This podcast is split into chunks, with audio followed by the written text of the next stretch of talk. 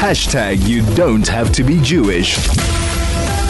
And uh, I would imagine that Israel has a lot of difficult decisions to make. One of them, of course, is the deal how difficult that must be. Can you imagine being in the position of uh, somebody like Netanyahu who has to decide about the hostage deal, potentially releasing many thousands uh, of terrorists, people who have not been arrested for no reason, as much as the media wants you to believe that they have, and uh, that that comes with consequences. What does it mean for the future? Few more hostages, even though these ones will be released. It's, it's very difficult. James Sinkinson, I wanted to get your view. He's president of Fact and Logic about the Middle East. James, a very good morning. Thank you for joining us. How are you? Good morning to you, Howard. So it's it's obviously a an enormously enormously difficult decision when negotiating this hostage release. And, it, and in fact, it shouldn't be a decision that anybody should have to make. That's the first point that always needs to be stated. Yeah, it's, it's um, very problem fraught. Uh, and of course, from a political standpoint, uh, there are a lot of people and a growing number of people, including the families of the hostages, who are putting increasing pressure on the government to make some kind of deal. And of course, on the other hand, the government is committed to the majority of Israelis to win this war uh, unequivocally. And so you're balancing those two things, one of which is very uh, humanitarian and, and tugs at our heartstrings, and the other, which is the, the business of getting rid of a terrorist um, regime that threatens us. And so you characterize it very well. It's a difficult uh, game to play. Yeah, it's it, it, and and uh, what would Israelis want? I mean, obviously, Israel is not a monolith. It's everybody's got at least three opinions of their own. But the would would Israelis generally be more supportive of releasing hostages for Palestinian prisoners who are have been either accused or convicted of terrorism, or would they uh, would they prefer not to? Well, I think they would prefer not to, but I think most Israelis probably would agree with the decision to exchange prisoners for hostages. But even there, a number of questions come up. One is the ratio of prisoners to hostages, and Netanyahu said he wouldn't uh, exchange thousands of uh, prisoners for hostages.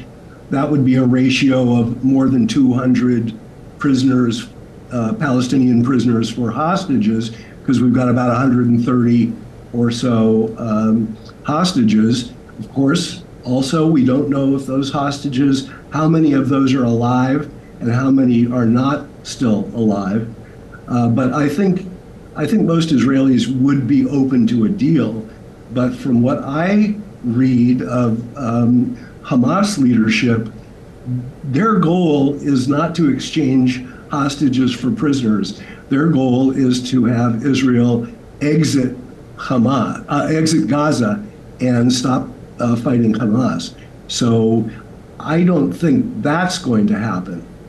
Well, it, it, I can't imagine how, because if Israel exits, then effectively they've handed a victory back to Hamas. And I don't think it's about ego, but about the fact that Hamas has stated its intentions very clearly that they will perpetrate October the 7th again and again and again. And those were their words. Absolutely. And um, that. when when our enemies tell us they want to destroy us and they will repeat their actions over and over and over again, we're starting to believe them, and yeah. it's about time.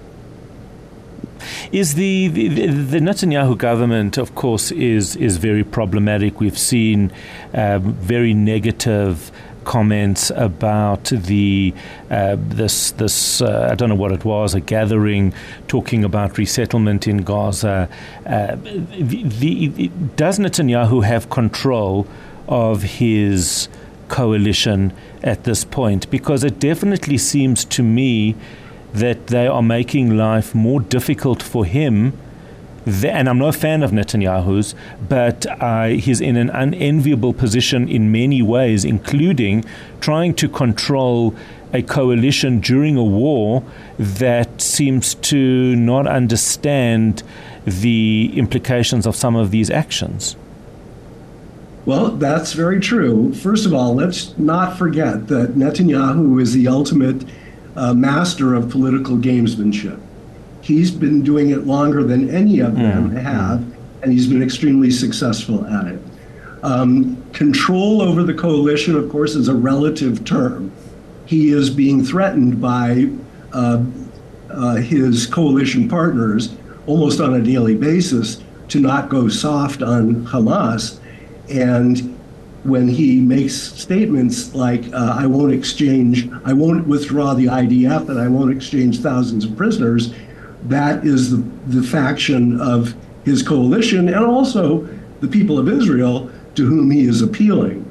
So um, it's the job of the people on his right to to uh, to threaten him by sh- uh, with shutting down the government, and it's his job to keep them happy and in line. So far, he has done that, and I don't see I don't see any serious threat today. We don't really have a deal sitting on the table, or at least nothing that you and I can mm-hmm. see uh, from Qatar or from Hamas, and what what a possible deal would be. So um, I think Netanyahu is is managing this pretty ably. What do you think? 34519 or 061 What does perplex me, I must say, is that there are different rules. There should be different rules during a war and after a war. And I would have hoped that the members of the coalition would have been more respectful of that to empower Netanyahu to do the best job he possibly can for Israel rather than continuing as though there was not a, a existential crisis that Israel was facing.